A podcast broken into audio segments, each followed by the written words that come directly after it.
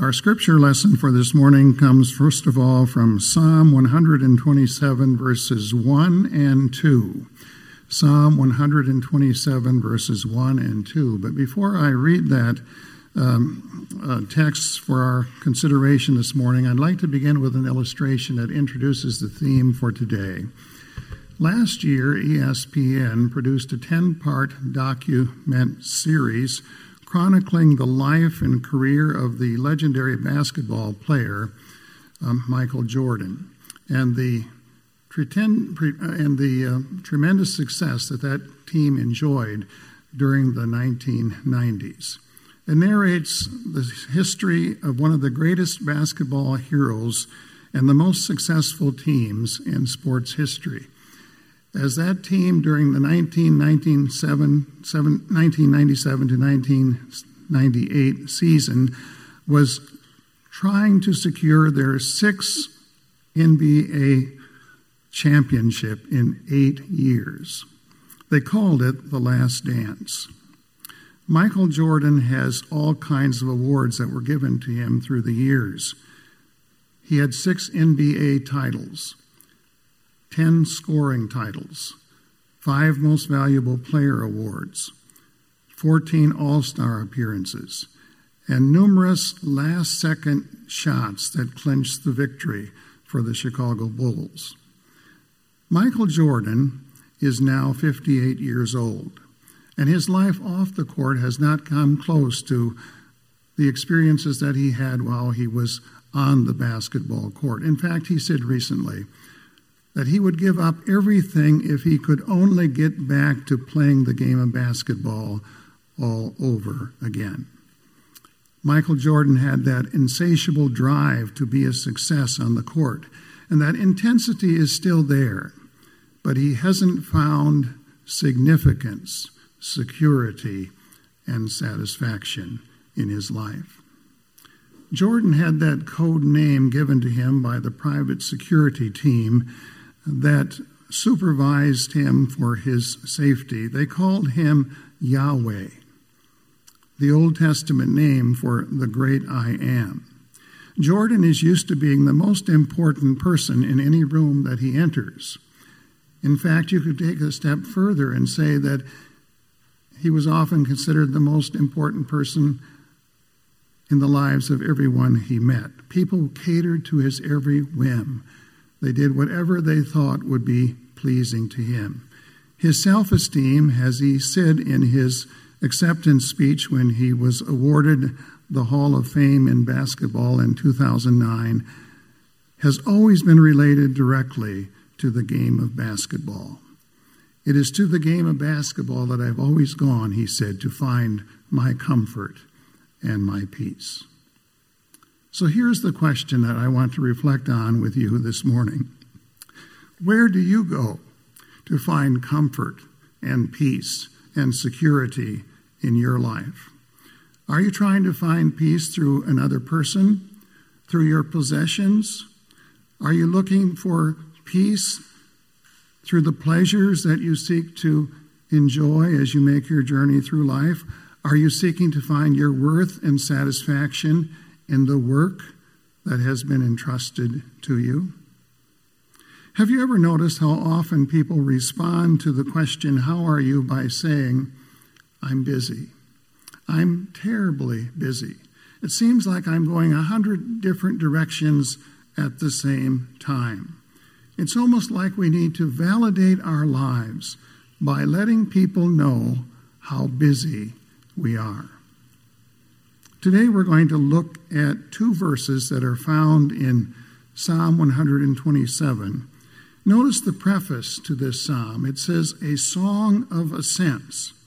Since Jerusalem was located on a very high hill, whenever one traveled to the city of Jerusalem, they would have to ascend, they would have to go up to that hill on which Jerusalem was located. There are 15 songs of ascent that are found in the Bible. You can find them in Psalm 120 through 134. And these were songs that the worshippers on their way to Jerusalem would sing as they traveled up uh, to Jerusalem to attend some of the major festivals and feasts that the people enjoyed in that special city. Jewish priests were often known as well to sing some of those psalms of ascent as they climbed the stairs to the temple, singing a different psalm on each one of those stairs. In a more general sense, this section of the Psalms helps us to go up or to ascend or to grow in our faith in God. The next phrase here tells us about the human author of this psalm. It says, of Solomon. While David wrote almost half of the Psalms, there were some other psalm writers as well, and Solomon wrote a couple of psalms. According to 1 Kings 4, verse 32, Solomon spoke 3,000 proverbs, and his songs were 1,005. This particular psalm reads like a proverb in the sense that each of these opening phrases stands as a memorable maxim. Solomon was a tremendous writer, and several of his Psalms made their way into the Holy Scriptures. Notice verses 1 and 2. Unless the Lord builds the house, the builders labor in vain. Unless the Lord watches over the city, the guards stand watch in vain. In vain you rise early and stay up late, toiling for food to eat, for he grants sleep to those he loves. Notice, first of all, that the word unless is used twice. This is a word of condition, similar in meaning to the word except. In fact, that's the way the King James Version translated this verse except the Lord builds the house. It's a very emphatic term. Secondly, we see three words that are used here that are related to the word work build, labor, and toil. And third, notice that the word vain is used three times. This can be translated as emptiness, vanity, uselessness, worthless, or without result. And you could summarize these two verses by saying this Unless our labor is for the Lord, our lives are empty. There are three key human needs that are addressed in these verses significance, security, and satisfaction. Let's look at significance first of all. Seeing our work as a calling provides significance to our lives. Look at the list that is given uh, at the first part of, of verse 1. Unless the Lord builds the house. If we want our contributions to count, if we want our lives to leave a legacy behind us, we need to make sure that we are building for the Lord, that our labor is for the Lord. Unfortunately, too many of us are seeking significance apart from the Lord. And as a consequence of that, those who build labor in vain. Have you ever seen that bumper sticker that says, Work fascinates me? I can sit and look at it for hours. Here's another one that some of you may agree with. The worst day of fishing is better than the best day of working. And here's another one hard work may not kill me, but why take a chance? Our culture has some confusion about work. On the one hand, we have the workaholics, and on the other hand, we have the work abhorrics. And in the middle, the majority of people today follow that other bumper sticker that says, I owe, I owe so off to work I go. While some people may love their jobs, other people can't stand what they have to do in order to make a living. And for others, their career has become a kind of altar on which they've sacrificed their lives. Work can very easily become a new religion for us. Where we bow down and give all of our time and effort and energy. Someone once said that we worship our work, and we work at our play, and we play at our worship. Solomon kept a diary that can be found in the Bible. It's called the Book of Ecclesiastes, and he came to understand that our jobs are never designed to meet our deepest needs. Listen to what he wrote in Ecclesiastes 1 and 2. What do people gain for all of their labors at which they toil under the sun?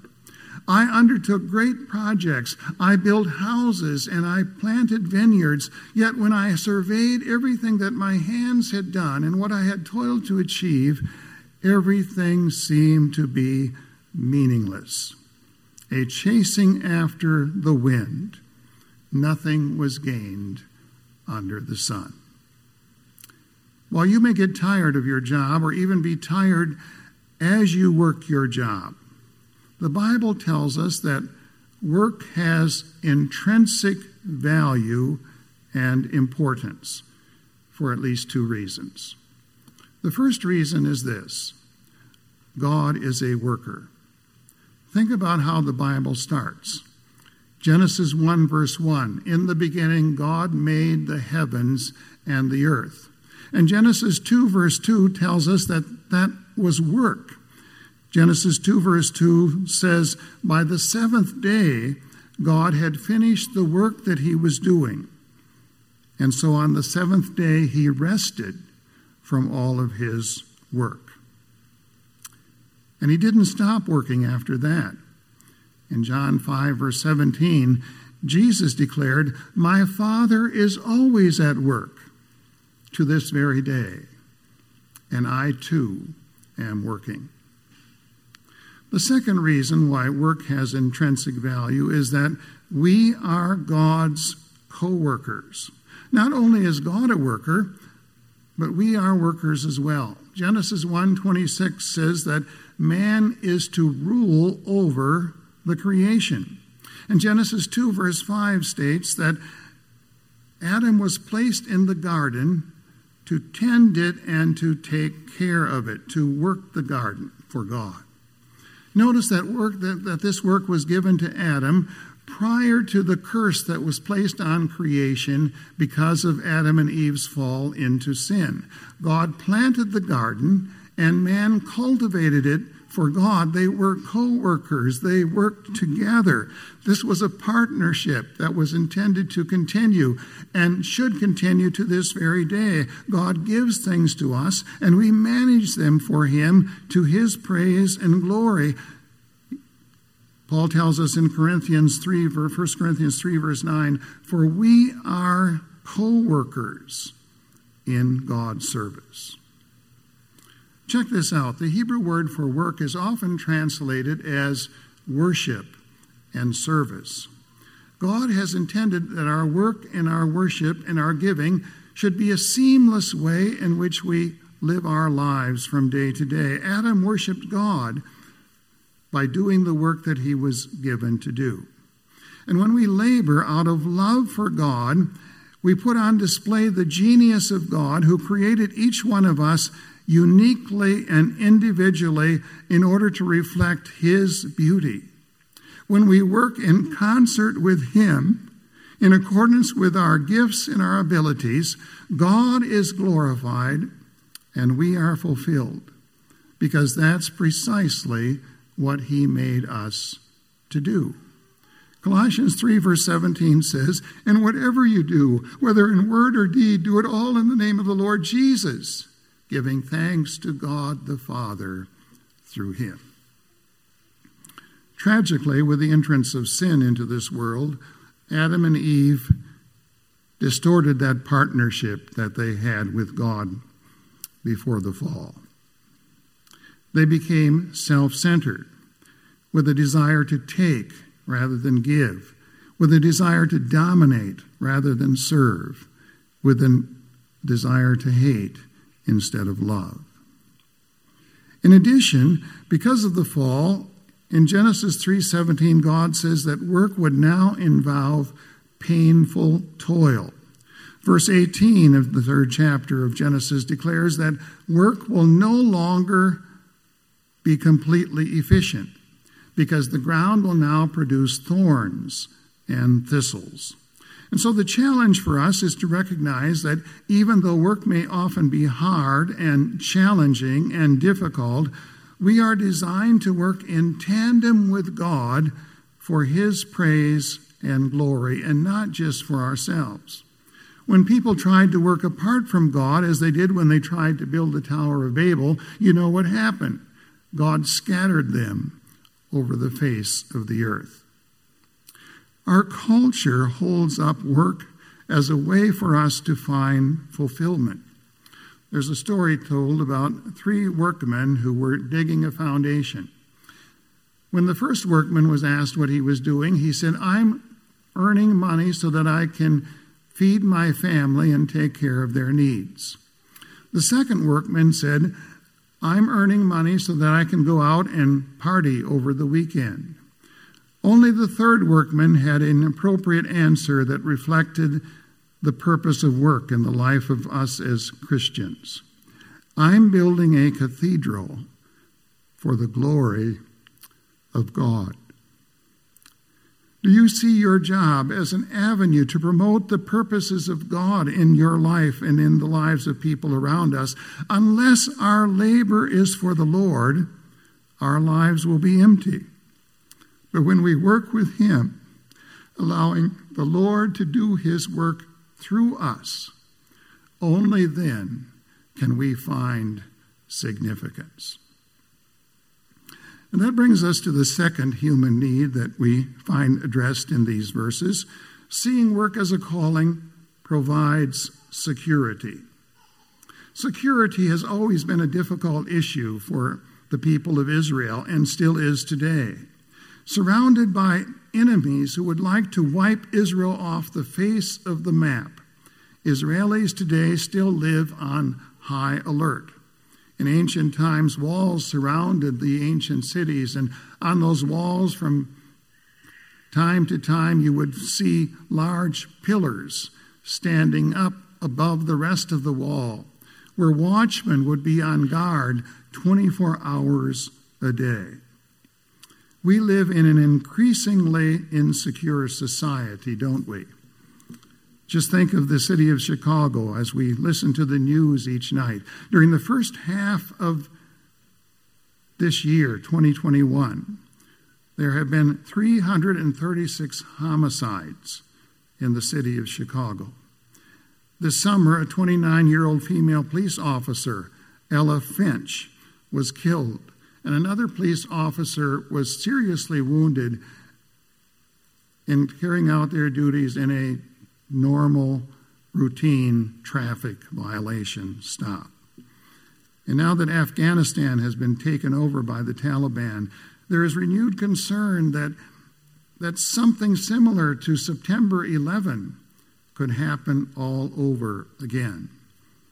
In addition, there are many people in our country and around the world who are suffering the loss of health and even their lives due to COVID 19.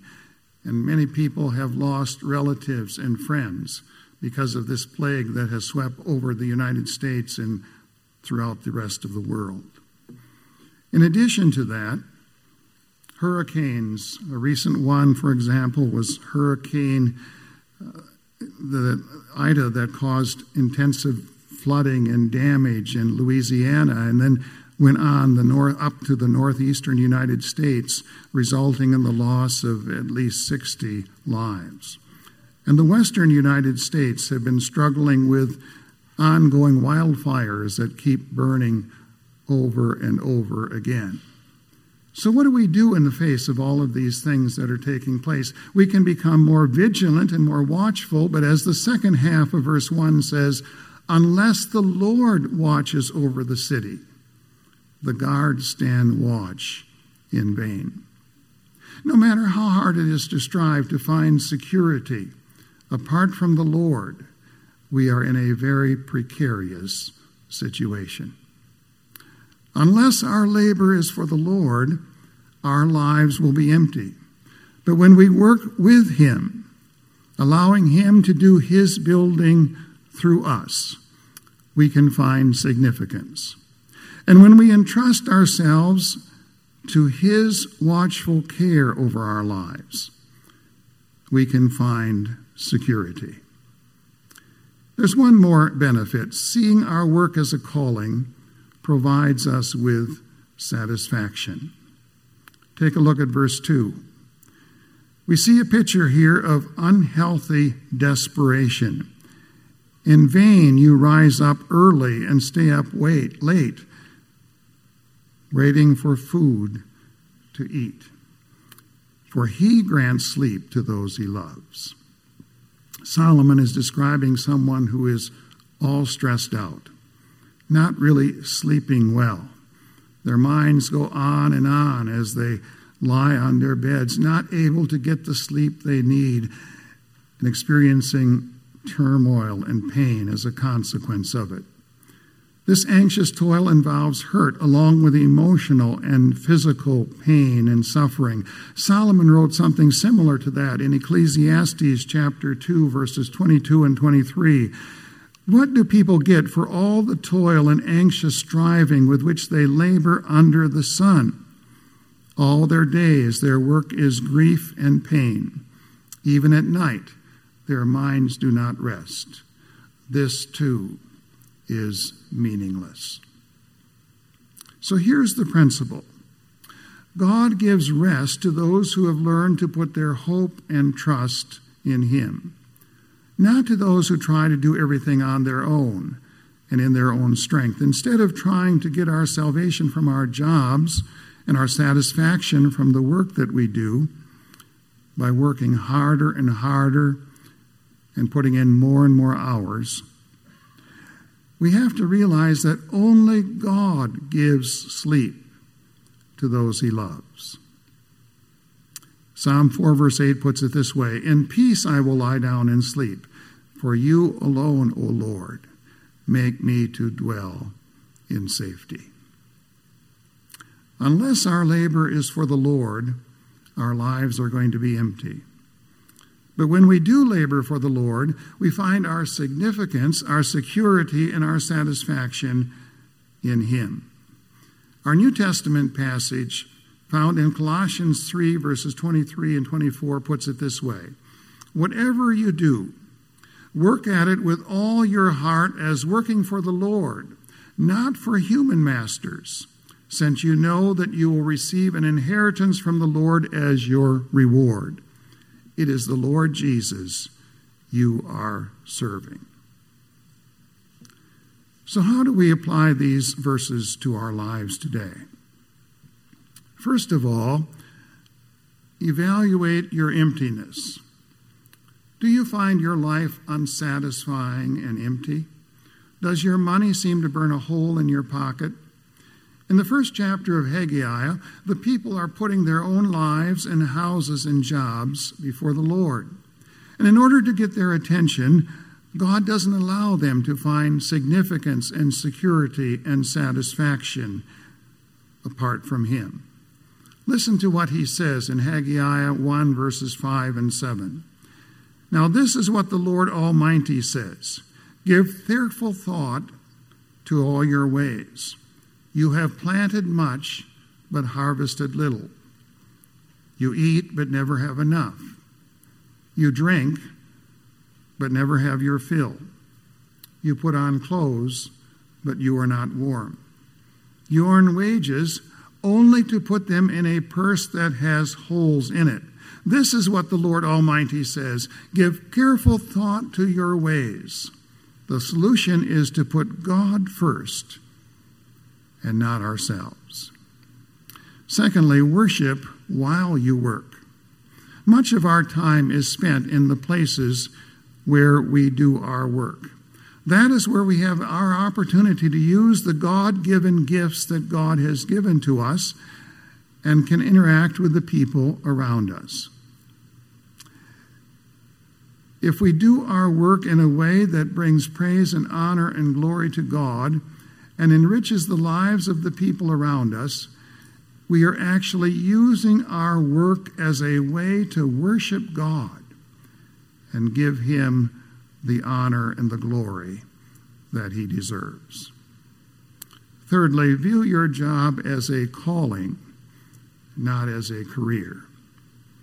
Worship God and not your work. Don't make your job an idol and don't look to find your identity in your work. Significance, security, and satisfaction can only come from the Lord. And by the way, if you're a stay at home mom, that is your job.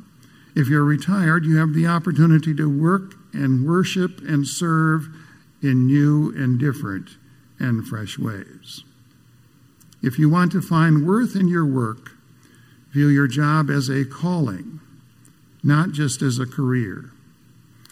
A career can become an altar on which we sacrifice our lives in the pursuit of money and possessions.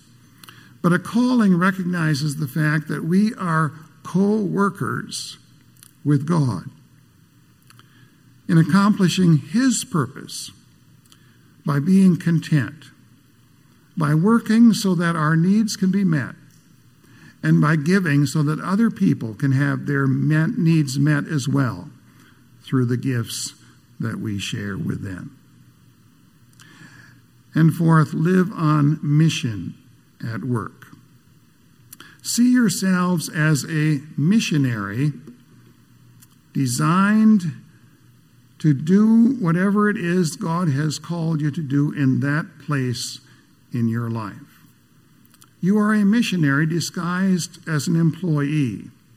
You are a missionary cleverly disguised as a truck driver. You are a missionary cleverly disguised as a housewife. You are a missionary cleverly disguised as a farmer.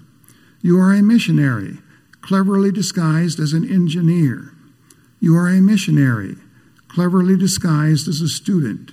You are a missionary cleverly disguised as a person who faithfully fulfills their duties in whatever sphere of life God has called them to serve. So live on mission. Your career is a ladder to climb, but your mission is a journey you take. Your career makes you a professional. Your mission makes you a disciple. Your career takes you to the top. Your mission takes you to the cross. Your career is about the here and now. Your mission is about eternity. And if you are just here to eat and sleep and go to college and get a degree and get married and find a job and have children and, and accumulate accumulate resources so that you can buy a summer home or a winter home and eventually retire gracefully and grow old and die, then what's the big deal? It's good to have a career, and we can be thankful for that. But it's far better to have a calling and to be on mission for God. Each year during the month of October, we celebrate Reformation Sunday. It all began on October 31 when Martin Luther nailed 95 theses to the door of the Castle Church in Wittenberg, Germany. One of the major themes of the Protestant Reformation is the theme of justification by faith alone. The Bible emphasizes the fact that we don't have to work in order to gain acceptance with God. Jesus did that work for us. He paid the price. He completed the job he was given to do. And just before he died, he cried out in a loud voice, It is finished. The work is done. This theme, this term comes from the world of finance and, and banking. When someone would borrow some money and would pay it back, the banker would write this phrase that declared that the debt had been fully taken care of. Literally, it means the debt is paid in full. When Jesus shed his blood on the cross of Calvary, he paid the price for our sins. He took that moral liabilities that all of us have and stamped play, paid in full over the ledger sheet of our lives. Our sin debt has now been completely forgiven. Because of our moral failures and patterns of sin, we all deserve to be sentenced to death for the crimes that we have committed against a holy God. Someone needs to pay the price, and Jesus was willing to pay that price for us. We don't have to work to gain God's favor. In fact, if we try to work, we will only find ourselves very unhappy because we're going to get a paycheck that is going to cause pain and heartache. Romans 3, verse 23 tells us that the wages of sin is death. Every one of us has violated God's standards.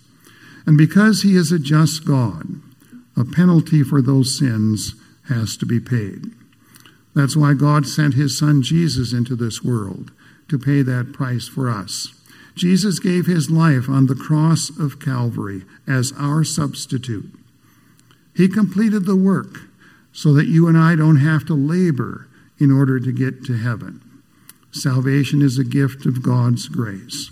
Ephesians 2, verses 8 and 9 puts it so succinctly For it is by grace that you have been saved through faith. And this is not of yourselves, this is a gift from God, not from works lest anyone should boast. So work hard at your job. But don't let your job become your God.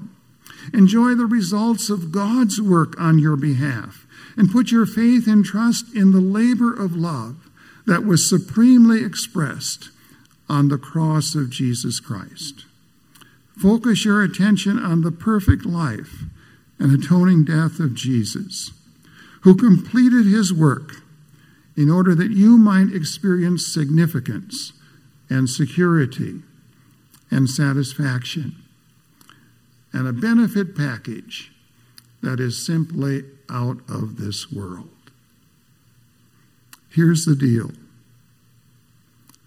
Unless our labor is for the Lord, our lives will be empty.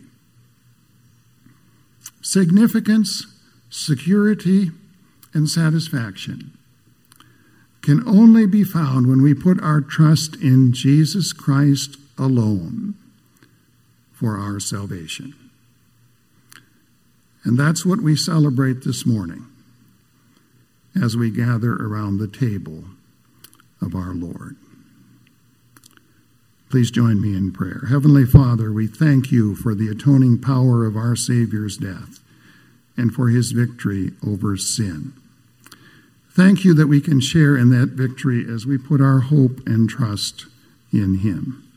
And as we gather now around the table of the Lord, we pray that you will minister to us with the assurance that we belong to you in body and soul for time and for eternity and that you call us to be co workers with you in building your kingdom to the glory and praise of our great God. In Jesus' name, amen.